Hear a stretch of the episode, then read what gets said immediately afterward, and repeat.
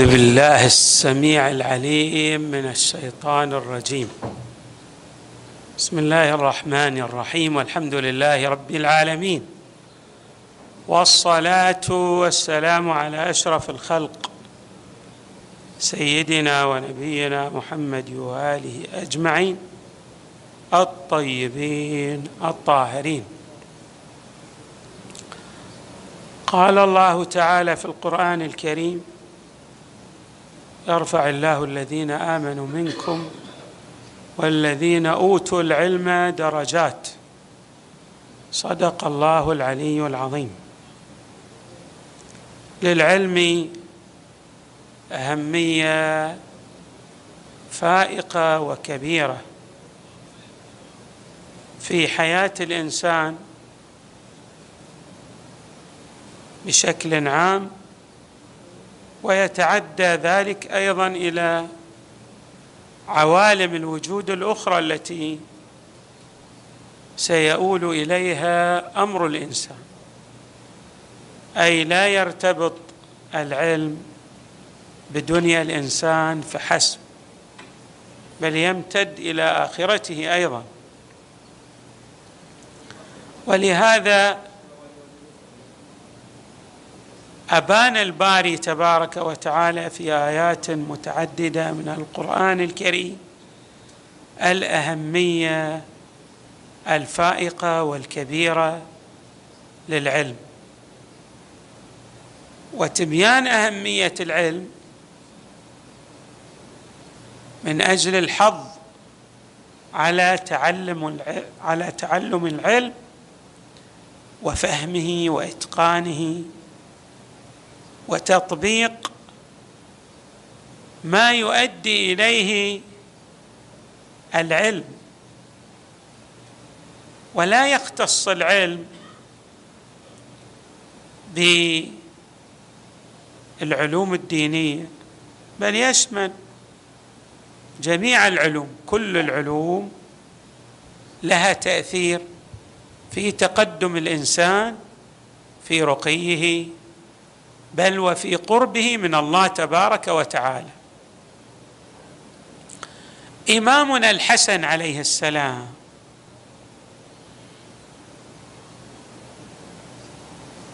كبقية الأئمة من أهل البيت صلوات الله وسلامه عليهم أجمعين.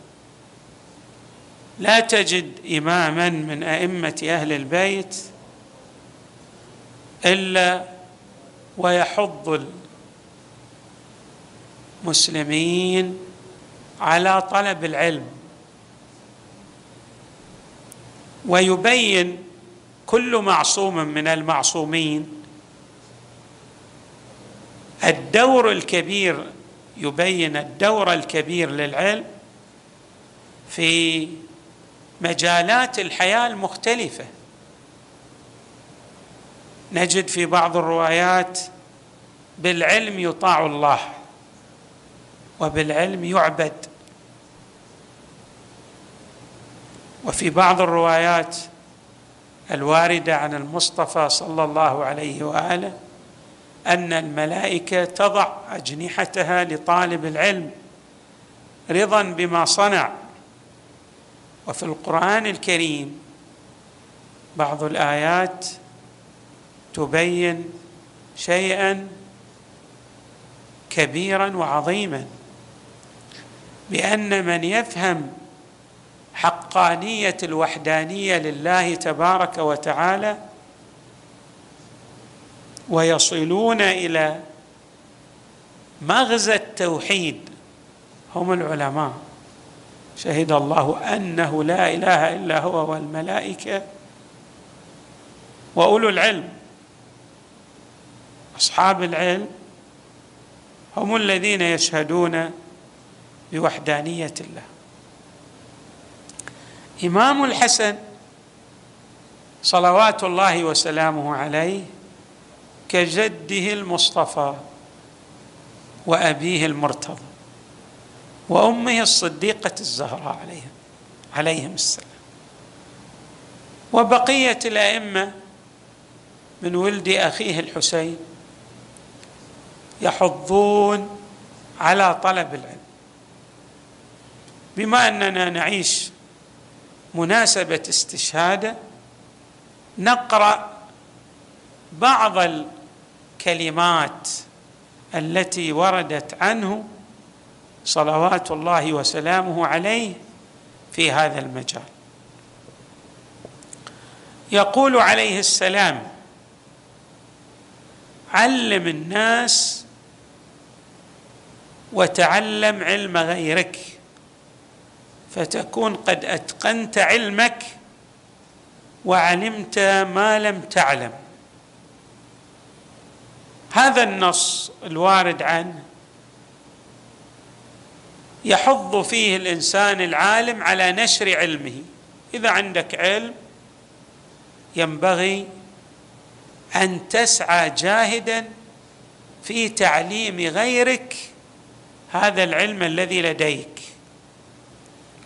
ولا يعني ذلك أن تقتصر على علمك بل أيضا أن تسعى جادا في تعلم الأمور الأخرى التي أنت لست بعالم فيها. العلم بها عند غيرك بمعنى أن الطريق الأمثل للتكامل يكمن للعالم في أمرين. الأمر الأول أن يسعى في تعليم غيره العلم. والأمر الثاني أن لا يقتصر على العلم الذي لديه بل أيضا يسعى أن يزيد في علمه. والإمام هنا ينبه على أمر غاية في الأهمية إذ أن بعض الناس إذا أتقن بعض العلوم خلاص يقف. ولا يحاول أن يتعلم يعني لا يزيد في علمه ولا يتقن علوم أخرى. الإمام يقول ينبغي للإنسان الحصيف في رأيه القوي في عزيمته أن لا يقتصر على علمه وما لديه من معارف بل عليه أن يسعى جادا في الاستمرار بالتعلم. وهذا معنى أيضا بعض الأحاديث الواردة. اطلب العلم من المهدي إلى اللحد إلى أن تموت. أيضا الإمام عليه السلام يبين قاعدة جد هامة على أن الإنسان من باكورة حياته من نعومة أظفاره عليه أن يسعى في طلب العلم.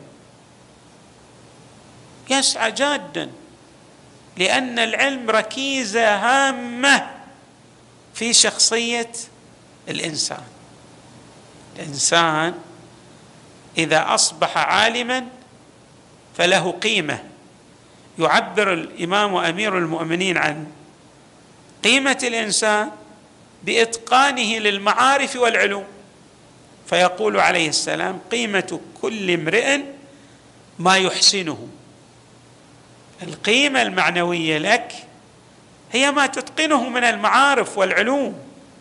بعد تقوى الله لأن تقوى الله هي القاعدة الصلبه التي تقوم عليها الشخصية. لكن أيضا كما افتتحنا به الآية يرفع الله الذين آمنوا منكم والذين أوتوا العلم درجات. يعني الإنسان يتكامل بالتقوى ويرتفع بالعلم. الإمام عليه السلام أيضا يقول في هذا النص تعلموا العلم في صغركم فإنكم صغار في القوم. وكبارهم غدا. إذا أنت تعلمت منذ نعومة أظفارك في الحقيقة هذه الشخصية التي تبنى على العلم ستكون من الشخصيات الأولى والمؤثرة وهذه نتيجة طبيعية لأن الناس ماذا؟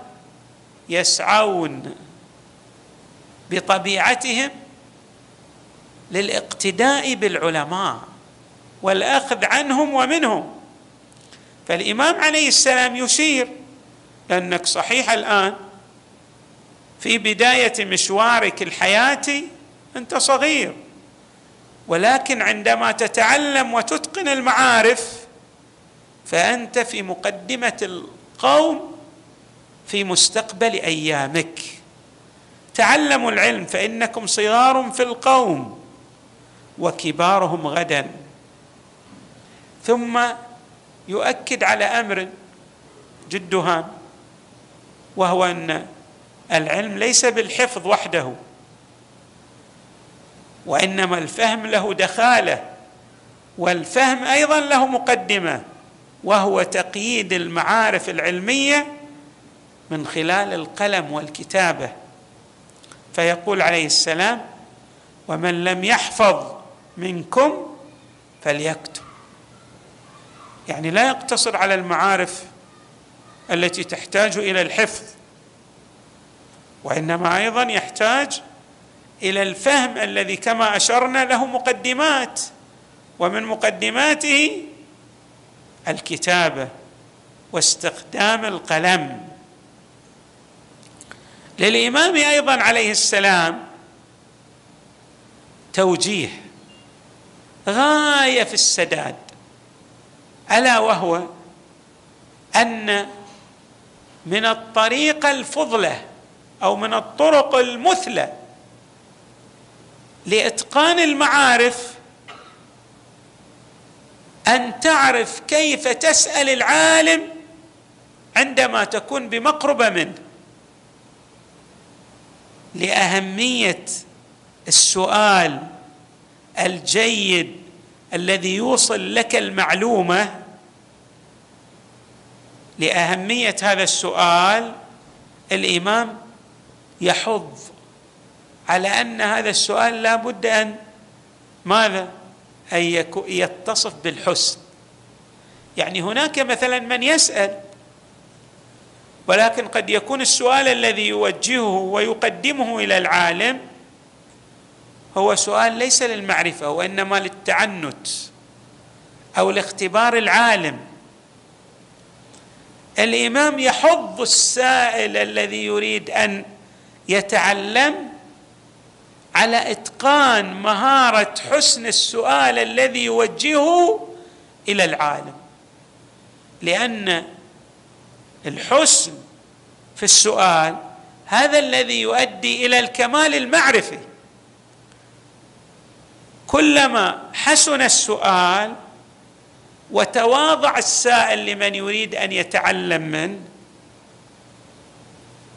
وترفق في طلبه للعلم كلما أقبل عليه ذلك العالم المسؤول وأولاه مزيدا من الاهتمام وانشرح له صدره وأباح له بمكنون علمه. فلذلك الإمام عليه السلام يقول حسن السؤال هو نصف العلم. الإنسان الذي يتقن مهارة توجيه السؤال بطريقة جميلة. هذا في الحقيقة قطع نصف المشوار. وبقي عليه ماذا؟ النصف الآخر. أيضا الإمام عليه السلام يقول الإنسان يعيش مرحلة من الظنون والشكوك والطريقة المثلى هي لإزالة الريب والوهم والشك عن صدر الإنسان وقلبه هو أن يتقن المعرفة أن يتعلم. يقول عليه السلام في هذا الصدد قطع العلم عذر المتعلمين. يعني أنت الآن في حالة من عدم المعرفة في حالة من الارتياب في حالة من الشك. هناك طريق يزيل ما ألم بك من شك ويطرد ما اعتراك من ريب. ما هو هذا الطريق؟ طريق العلم والمعرفة. تتعلم فيزول شكك. تتعلم فتصبح على دراية. تتعلم فينال قلبك ماذا؟ الاطمئنان واليقين. العلم يقطع عذر المتعلم اللي في حالة من الريب والشك. اذا الإمام عليه السلام من خلال هذه النصوص المتعددة يريد أن يبلور لنا معنى دقيق. بل غاية في الدقة ألا وهو أن علينا أن نتعلم وعلينا أن نتعرف على الطرق التي من خلالها أن نتعلم. مثل حسن السؤال مثل أيضا التفكير الدقيق. الإمام عليه السلام يشير إلى مطلب جد هم أيضا في بعض أحاديثه. فيوصي الناس بتقوى الله وهذا أمر غاية في الأهمية. الإنسان عليه أن يتزود بتقوى الله وتزودوا فإن خير الزاد التقوى. فيقول عليه السلام أوصيكم بتقوى الله. وإدامة التفكر. إنسان يبدأ يفكر ليتعرف ما له وما عليه وما هي الطرق التي عليه أن يسير فيها وما هي السبل التي عليه أن يتجنب السير فيها. هذا لا يتعرف عليه الإنسان إلا بالعلم وبالتفكير الملي اللي فيه تأني لأن هناك ماذا؟ إغراءات متعددة للإنسان. تدعوه أن يسلك سبل الغي وأن يدع طرق الرشاد. لكن إذا كان من الأتقياء الصالحين يعني سار وأدام التفكير مليا. يعني يقول ما هي العاقبة في هذا المسار الخاطئ؟ هذا لن يوصل من سار فيه إلى الرشد بل قد يؤدي به إلى العاقبة الوخيمة. لهذا الإمام عليه السلام يردف مكملة فيقول فإن التفكر أبو كل خير وأمه. الإنسان اللي يتفكر هذا في الحقيقة إيش يصل اليه يصل إلى كنه الخير. كنه الخير اللي يعبر يعبر عنه بأبي الشيء وحقيقته. أبو كل خير وأمه. التفكير الملي بعمق في العواقب للأمور هو الذي يؤدي بالإنسان إلى الرشد والسداد. نسأل الله تبارك وتعالى أن يجعلنا مع إمامنا الحسن عليه السلام ومع الأئمة من أهل البيت في الدنيا والآخرة وصلى الله وسلم وزاد وبارك على سيدنا ونبينا محمد وآله أجمعين الطيبين الطاهرين.